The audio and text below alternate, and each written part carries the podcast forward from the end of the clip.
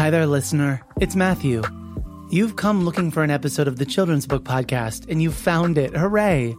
But you're probably wondering why the name of the podcast has changed. After eight years of doing the Children's Book Podcast, I began a new career as head of podcasts at a kids company about, where I now oversee a podcast network dedicated to producing original content that talks up to kids, centers the things going on in their world, and engages and challenges how they see the world and themselves. All of the episodes of the Children's Book Podcast are still here. But now, if you're subscribed, you'll get new episodes of Worth Noting, a kids podcast about current events, hosted by me. Something for you and the young people in your life to enjoy together. Enjoy this episode, and I hope you'll check out Worth Noting and other podcasts from a kids company about.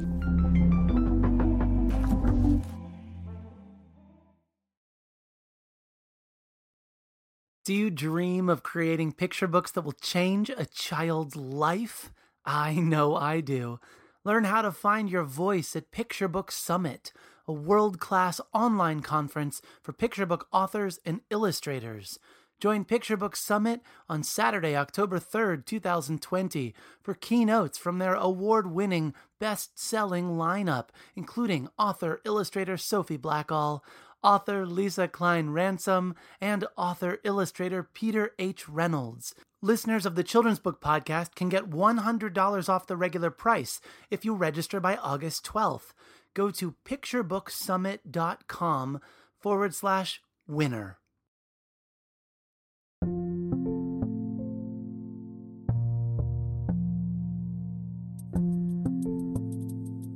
because people also don't understand accents you know even um, when we had for my for my other book a thousand questions i just did the same thing and she they had about seven eight different um, different uh, voice actors auditioning for each part. And they were all across the board. There was like a, an arab person there was. But but you understand that the arab accent is very different from a pakistani accent. But a person who's not from there is not going to know that. So you know as long as it's an exotic sounding thing it's okay. But it's really not because nobody i know would speak like that. This is the Children's Book Podcast, episode number 618. I'm your host, Matthew Winner. Today I'm joined by Sadia Faruqi and Laura Shovan authors of A Place at the Table.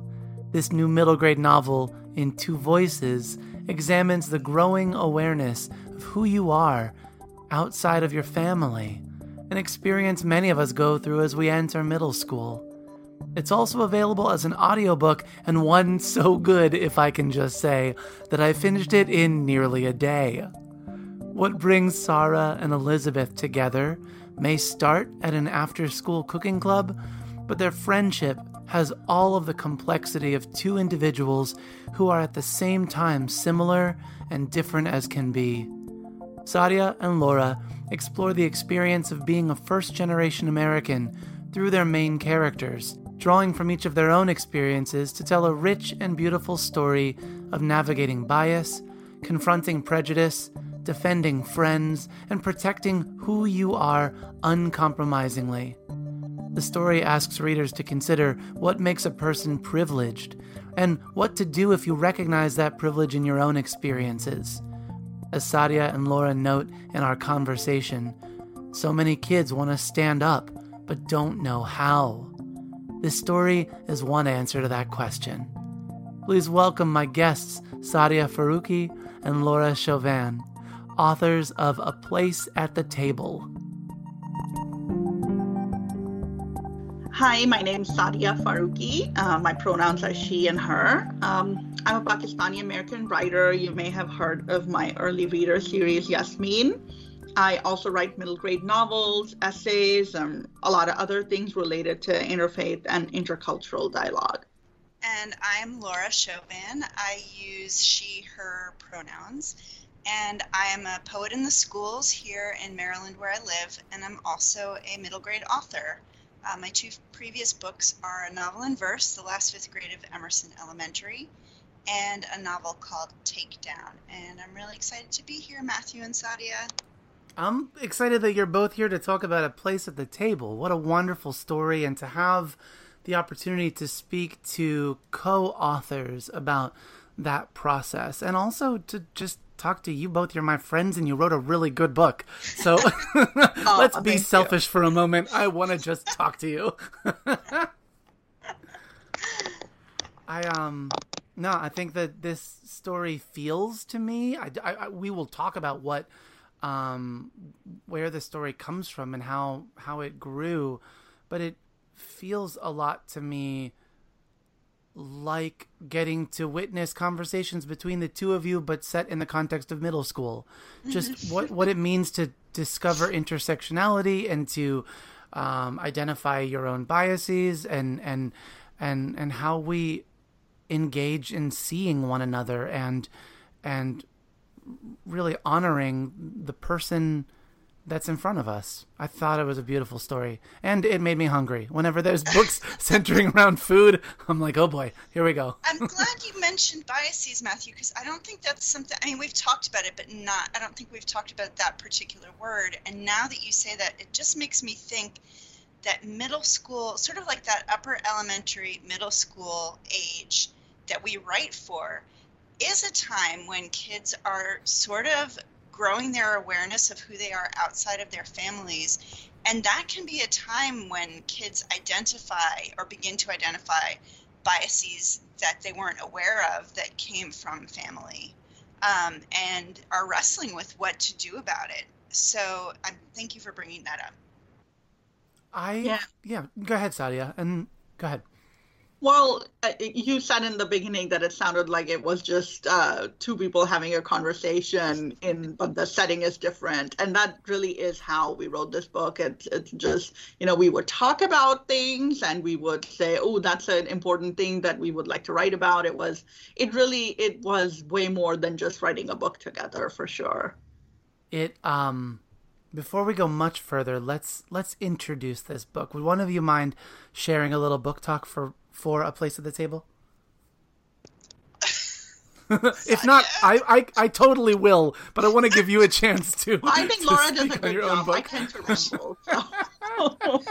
so, a place at the table is it's the story of two girls um, who are both first generation American. One is Sarah, and her family is Pakistani, and um, she is, for the very first time, going to the big public middle school. Up until now, she's been at a very small uh, parochial Muslim school. And she is upset at the beginning of the story because her mother has taken a job teaching the after school cooking club. And the last person she wants at her big new middle school um, where she's just trying to slide by as quietly and unnoticed as she can is her mother. So, you know, she doesn't want her mother engaging with her peers. And she is at this after school cooking club and catches the attention, they both catch the attention of each other, of a girl named Elizabeth, um, who's really the only kid in the cooking club who seems to have any genuine interest in learning these South Asian recipes. Um, Elizabeth is also first generation American. On one side, her mother is British.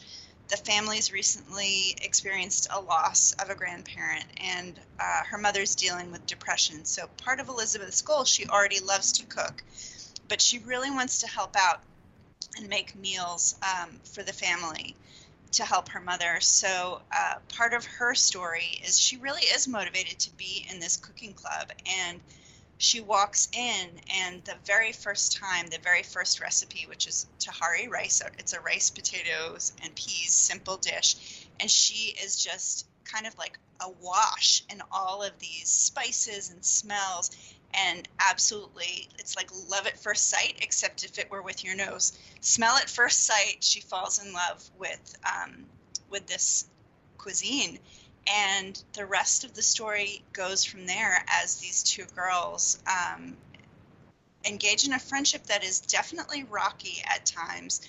Um, at some point, they have to decide whether they're willing to do the work that it takes to establish a strong friendship. Um, so that is my book talk. Well done. Bravo. Yeah, yeah, yeah. Oh, good one. I think that that in trying to talk about this, there's there's so much, um, there's so much that I think other children will connect with that I wonder if given a room of a hundred different readers, uh, if the description of the book would come out a hundred different ways because of just what they are bringing into this too.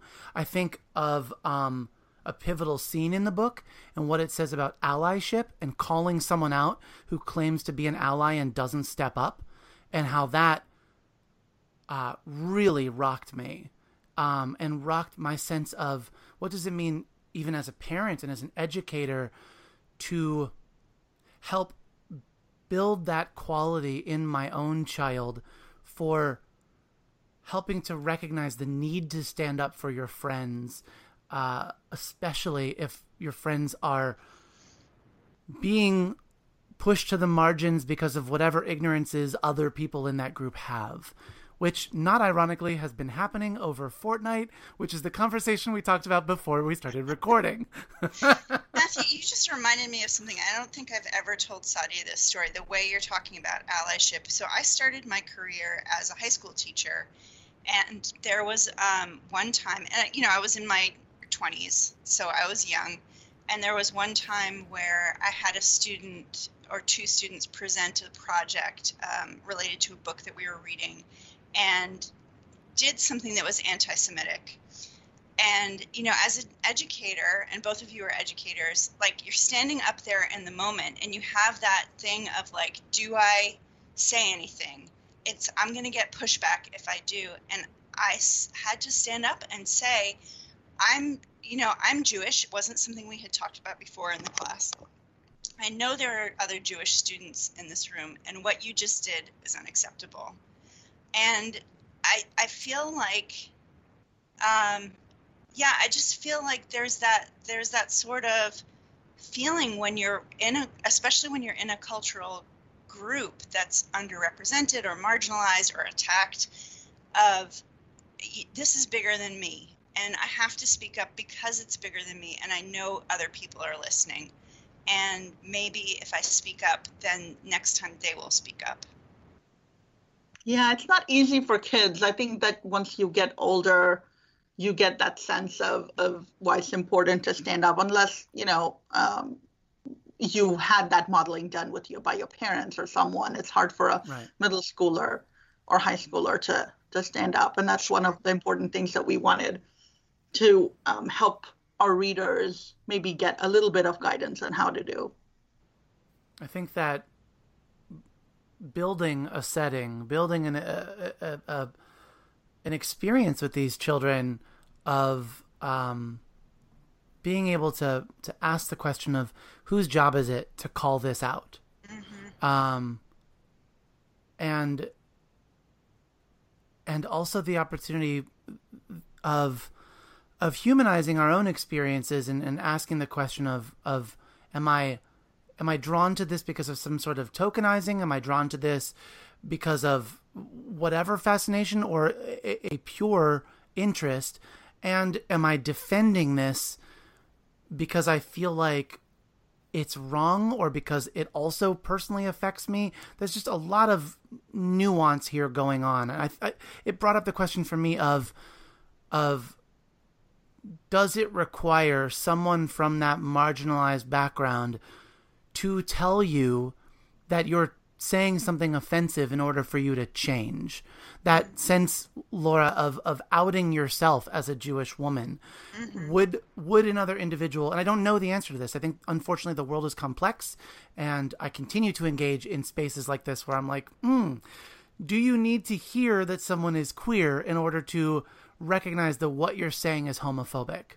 Mm-hmm um, because so often I think we get defensive and, and want to ask, which you do in, in this book throughout. You have Sarah asking this, you have Elizabeth asking, asking this, which is, um, does it matter? Does it matter why I think it's wrong? It's it's wrong. It, I shouldn't have to justify to you why I believe that's wrong or qualify maybe is a better word. My opinion about you saying a hateful thing um, doesn't need to be qualified in any way.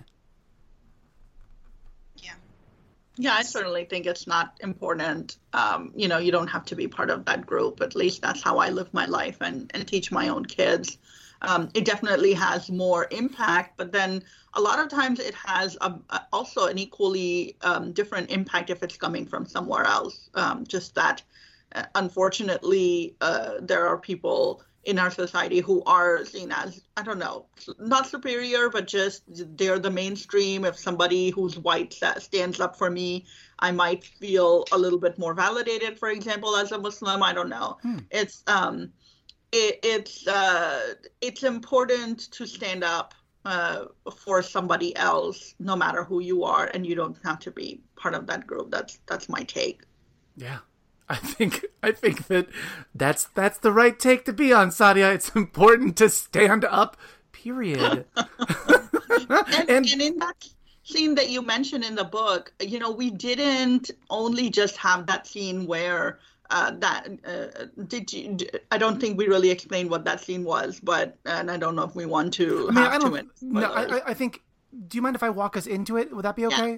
Yeah, cool sure. so so in in this story of Sarah and Elizabeth um, sort of coming together, becoming partners at this cooking club, we also have that Elizabeth is uh, her her previous friend groups are being challenged a bit. She loves and feels drawn to Sarah and her family and this connection that they end up having, while at the same time she's feeling pushed away by this friend Maddie. Um, and one literally pushed away, but also feeling isolated from her because Maddie is saying these racist things to Sarah and about Sarah. Uh, and there's there's a, a, a, scene where Maddie and um, Sarah and I'm realizing that I just said Sarah and that was wrong. Maddie and Sarah um, and and a, a, friend from Sarah's previous school are at the mall. Um, or Elizabeth and them, and then Maddie comes and, and recognizes that Elizabeth said she was busy, but yet here she is at the mall, and not only that, but she's also with these other girls that that Maddie seems to have this problem with. Um, and and Sarah asks of Maddie, or I'm sorry, Sarah asks of Elizabeth, why didn't you say something to her? Just, you're having me stand here and be the victim, and you're not you're not saying anything to to Maddie. And we I think in that moment really it's really materialized this tension between Elizabeth knowing that there are pro as much as she's defending her her old friend Maddie there are major problems with how she sees other people. But at the same time these two worlds of how Maddie acts and and how Elizabeth is friends with Sarah they they can't exist separately. They they have to coexist somehow which requires Elizabeth to step up or realize that by not stepping up she is directly hurting a friend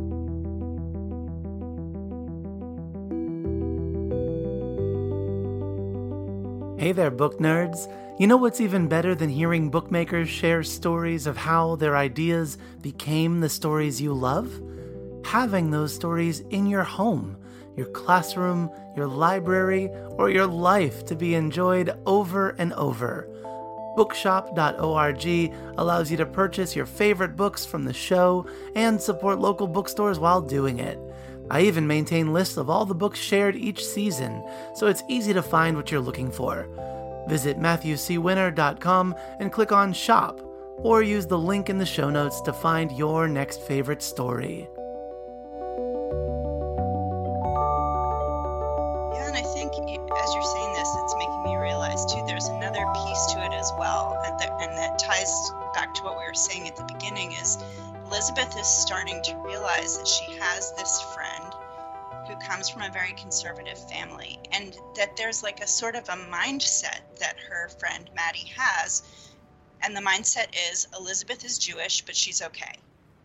And it's the but that Elizabeth is really hearing for the first time. Oh, and we can go further than that, can't we, Laura? Because we can say yeah. that Elizabeth's mom is British and that accent is also okay. Or we would even go beyond right. that and say that accent is, that accent is desirable. We like that accent. Right? So there's a lot of issues of, you know, who is who is privileged, what makes a person privileged. Um, I think I can't remember if we were talking about it while you were recording or not, um, or maybe we were talking about it yesterday, Sadia. But the idea of um, people who who can be marginalized based on just like I'm passing you in the street and I see something about you that allows me to mar I shouldn't say allows me to, but but causes me to marginalize you versus, you know, I don't you look quote unquote normal, in other words, dominant culture to yeah. me until you open your mouth or until, as has happened to me,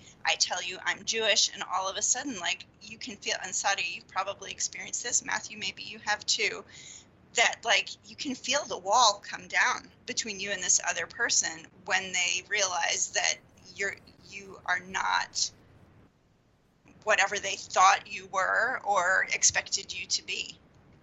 Yeah, yeah. Mm-hmm. Um, I don't have the uh, I don't have the luxury of having a wall come down. It's already there when, when because I'm um, very obvious. So I start out meeting anybody new with that wall. So mm. you know, um, depending on my mood, I'll be like, do I want to bring this wall down or should I just let it stay up? And but, it's like the way you say that, it's your it's your job to bring the wall down, right? Like it's yeah. assumed that it that is on you to bring that wall down.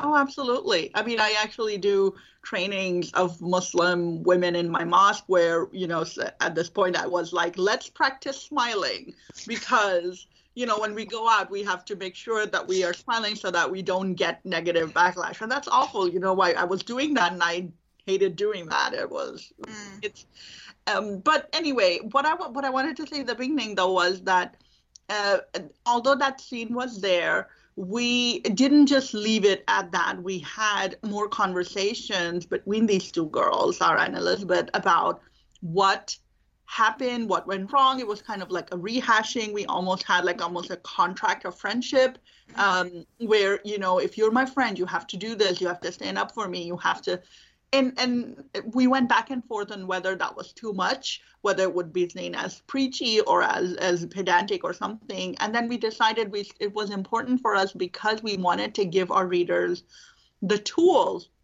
So many kids want to stay, stand up. So many kids want to say something, but they just don't know how because it's it's just that time of their life when everything is scary and different and they don't know how people are going to react. So we took the um, risk of putting all those conversations in, which took it a step further than just here, this is how you do it, but also talking about it a little bit. Yeah, and we also, Matthew, we've been talking a lot about the idea that, um, especially girls, but kids in general, but girls in particular of this age, they're moving beyond that sort of like my friendships are with the people who live around me, you know, the people where I can tumble out the door and my friend is there. Mm-hmm. and they're starting to grow their friend circles um, and move into being more selective in their friendships. But that also means when there's a conflict they don't always know how to deal with it you know um, and sadia and i sort of like after writing the book i think we realized that these girls are doing something that women aren't always trained in how to do which is how to work through a conflict with a friend um, you know, so often our, there's so much about like relational bullying between girls and um, using the silent treatment and kind of freezing people out. And I feel like Sarah and Elizabeth have to make a conscious decision that they're not going to do that. They're going to, um, you know, be angry and upset with each other, but talk about it because they value their friendship. I think that by having them have I always go back to that phrase from that book by Jenny Sue Kostecki-Shaw.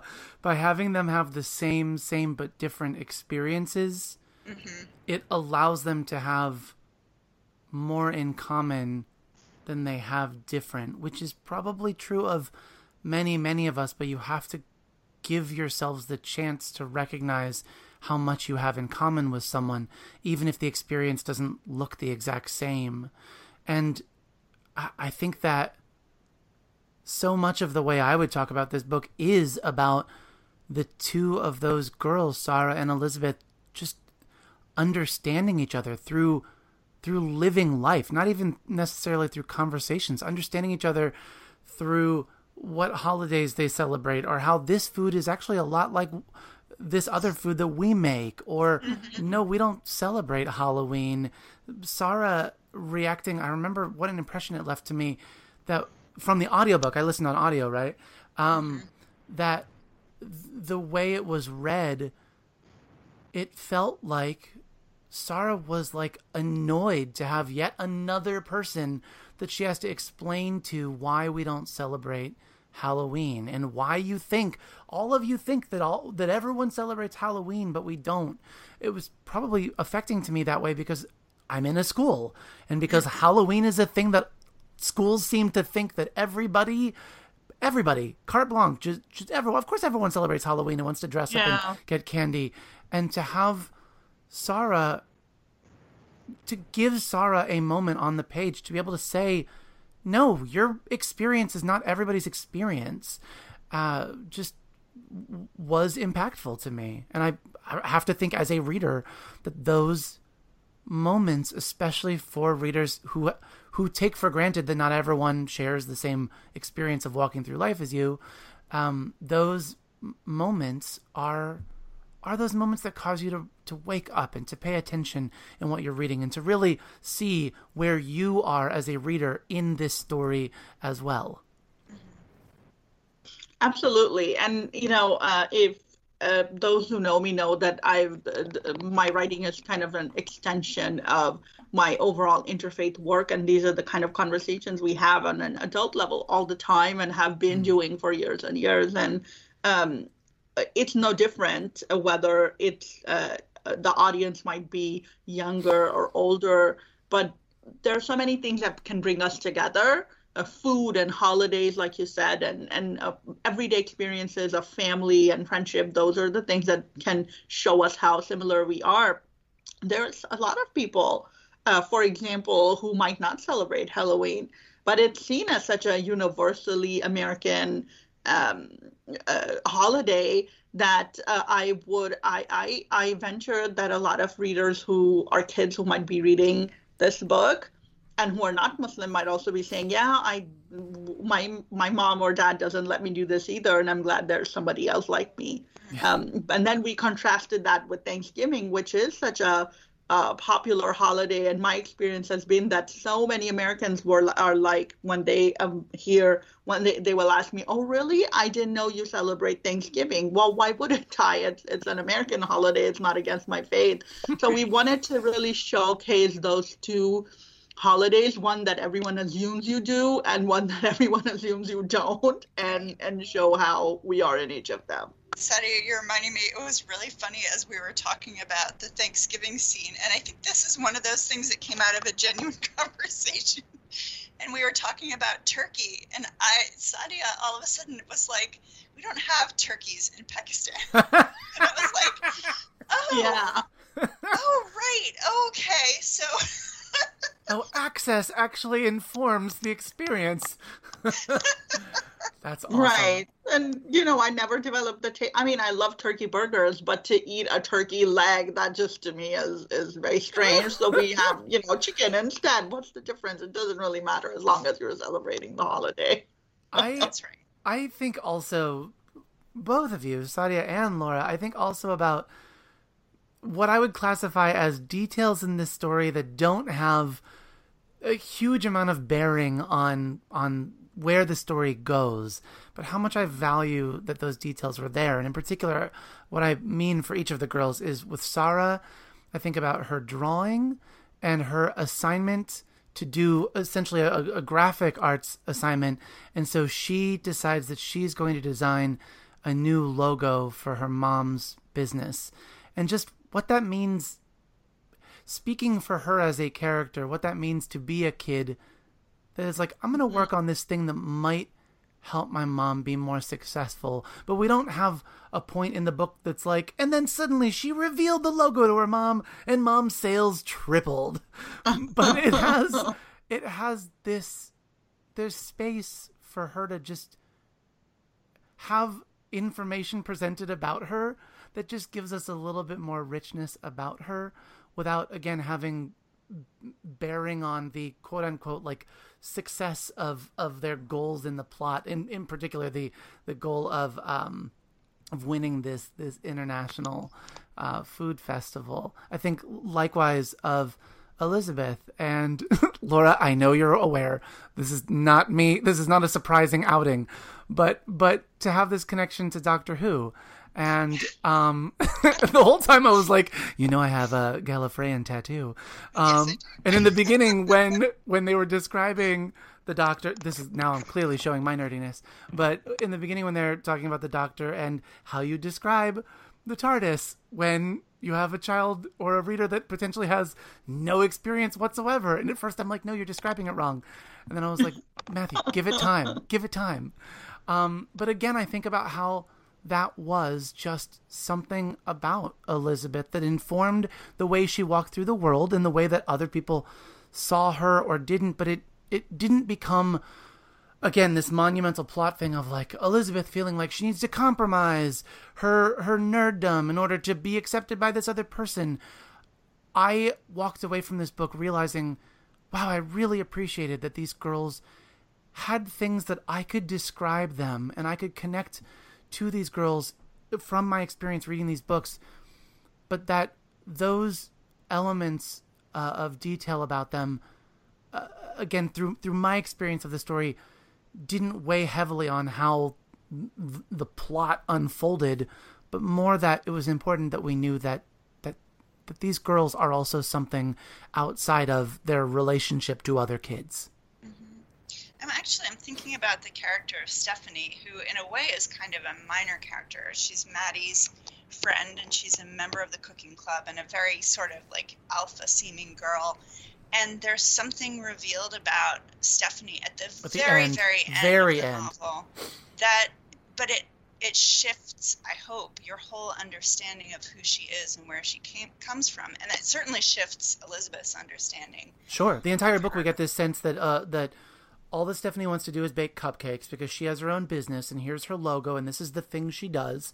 And we get sort of hints throughout the book that there's some sort of altruistic um, thing about where what she's doing with her profits, but we don't it's never quite followed. It's more that well this is like Maddie's new partner is more of the way the the view that we get on her um, until like you said the end and that maybe that is what's causing me to reflect on the girls the way on these elements of the girls the way it is too. Also, Howard County shout out. Hello. Yay Sorry, for the listeners, Laura and I live in the same county in Maryland. and the county is named in the book. Um, I I think yeah. that I, I I would like to ask you both about where this story started and and how the exploration of these characters took place between you because I, I what I want to say out front is how beautifully I think you developed Sarah and Elizabeth for us as readers to to come to know them on the page. So could you tell me a little bit about the the genesis of this story and of the characters? Go ahead. Well, Sonia. Laura I went, should I start. went first. They Well, I mean, you're you're the reason it came about, I guess. So, So let's I start from had there. An idea to write a book about um, being first generation American and about a girl whose mother is sort of like stalled out in the citizenship process.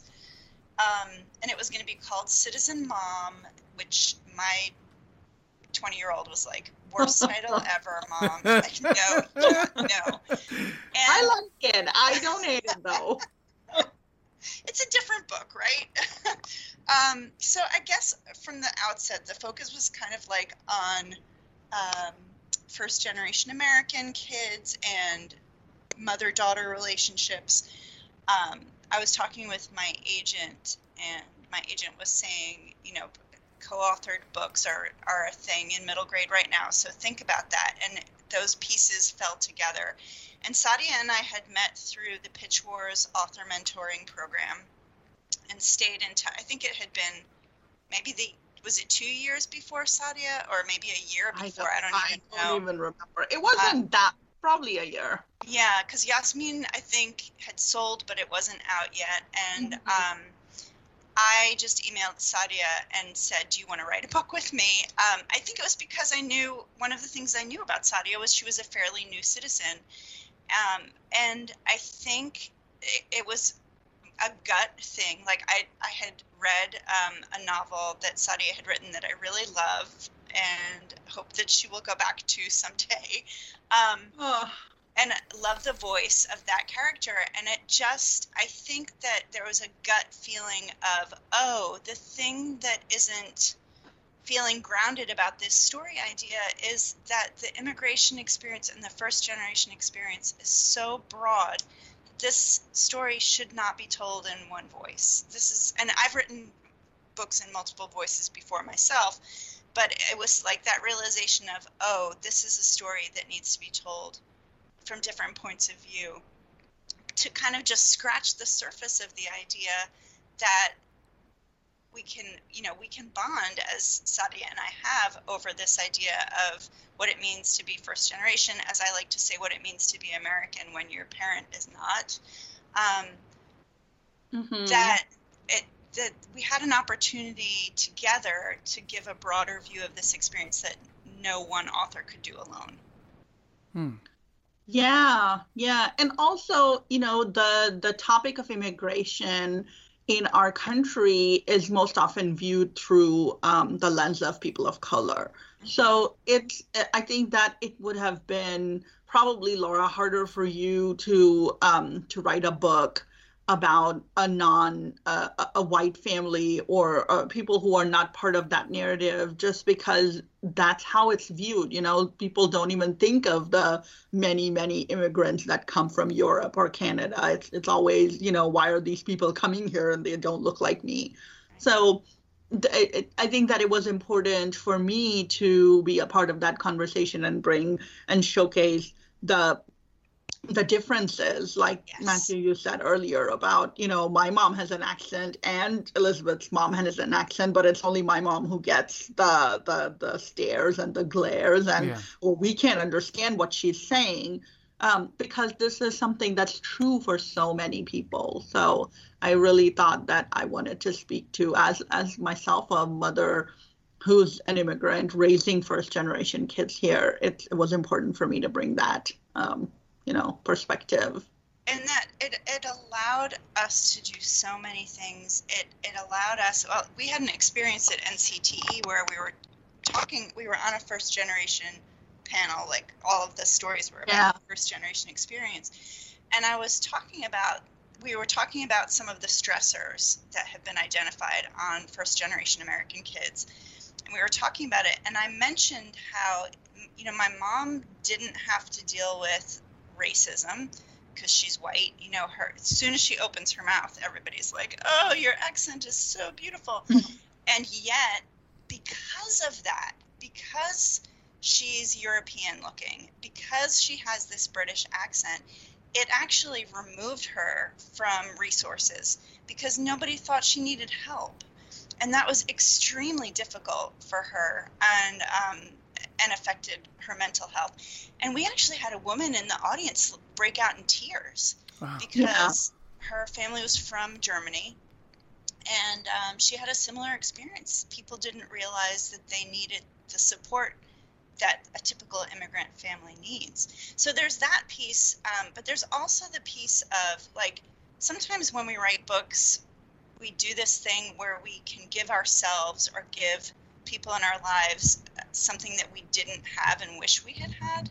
So I feel like one of the things in writing this book with Saadia that I was able to do was give my mom a friend or give I'm starting to get a little like emotional as I say this give Elizabeth's mother a, an adult female friend to share this experience with which mom did not have and and it would have helped her so much so that was like uh, for me a very beautiful thing to be able to do in this book and it's interesting because the, the two mothers just fall into this very easy friendship there's like there's no conflict there they just immediately yeah. sort of after the initial meeting they hit it off they get along and um, you know, it's a it's a big contrast with Elizabeth and Sarah, who are working through so much. Yeah. Yeah, and it was important. Uh, me as a writer, also, I really want to bring across our secondary character, especially parents. I feel like that's not done as much in middle grade, which I feel a bit sad about because parents are are and grandparents are such an important part of a child's life at that time. Mm-hmm. But in most middle grade novels, they're just either absent or busy or not even there and um, I wanted to have the, the moms to have their own story and, and the, the dads to be there and and um, to show that you know uh, it's not just about one person. Everybody struggles whenever you have these issues. Yeah, I'm I'm thinking about all the different characters in this book that we haven't even touched on. To go far into the parents, to think about the teachers, uh, Mrs. Cluck in particular. Different people like that. I'm I'm just thinking yeah. about about that and, and about siblings and just about all that all that's here in this story. Thank you for making not only these girls count in this book, but everyone in their lives um, felt like they were a part of of the families of these girls that that um, that you're drawing threads from the same place. They're different, but but they also live under the same roof together. I um yeah yeah, yeah. I, I, feel like we could go on, and I I always love when there's the feeling that we could go on and on, but instead I think we should just wrap up because that leaves space for your readers to have their own thoughts and their own conversations about this book, and hopefully they will um, virtually uh, reach out to you both uh, over this coming year and, and express to you how they connected with this story. Thank you both so much for coming on and talking to me today. Thank you, Matthew. It's always good to talk to you, and um, and you too, Saadia. Always good to talk. Yeah. Oh, I mean, I love uh, uh, Matthew. I love your enthusiasm for our book. You can't see me, but I'm I'm smiling, and I, you know, I'm not a very smiley person. you are smiling, and and you didn't need to put it on. I appreciate that, Saadia. Yeah, you never need to smile with me, but I appreciate that.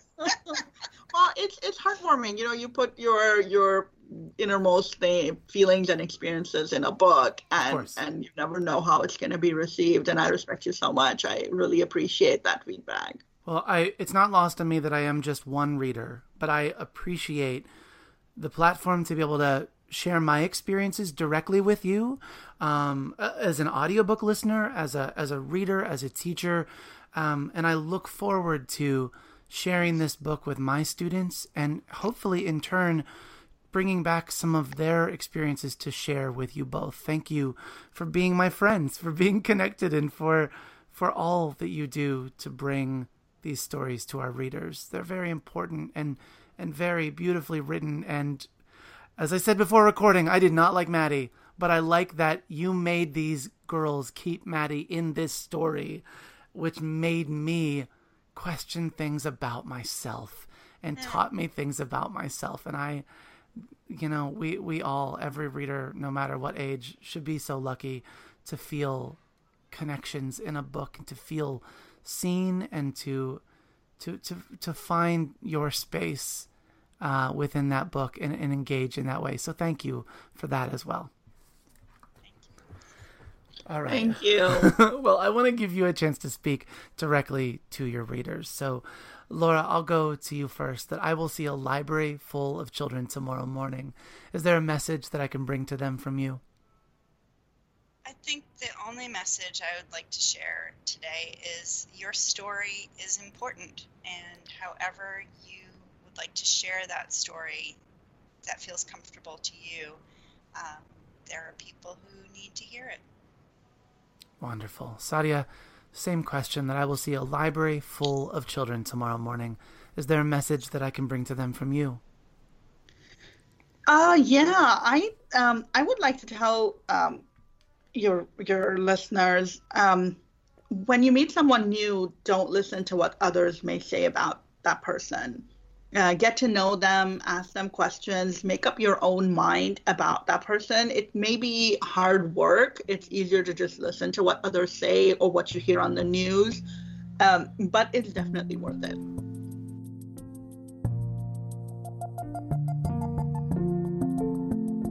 The Children's Book Podcast is recorded and produced by me, Matthew Winner, in my library studio in Ellicott City, Maryland. You can subscribe to the podcast and access the archive of over 600 episodes at MatthewCWinner.com. Our theme music is by Poddington Bear, care of the Free Music Archive. All views and opinions expressed on the show are those of the individuals and don't reflect the ideas or viewpoints of the publishers of the books referenced. Want to help out the show? Become a patron, and you can directly impact and help to sustain the podcast. Writing a review on iTunes or sharing the podcast with friends through Facebook, Twitter, word of mouth, or any other means helps reach more listeners, which leads to more content and more amazing guests. And that is a very good thing indeed.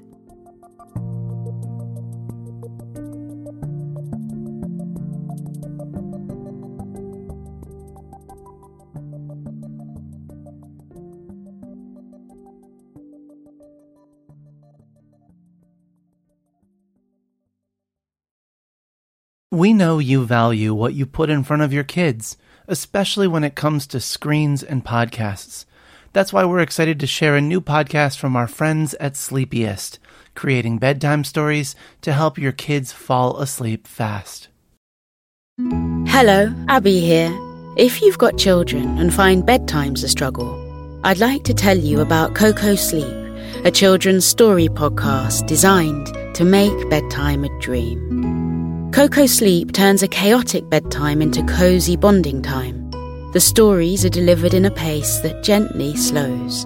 Rumour has it that no one's ever heard an ending. So search Koko Sleep on your favourite podcast app and let's make bedtime a dream. That's K O K O Sleep, and I'll see you there.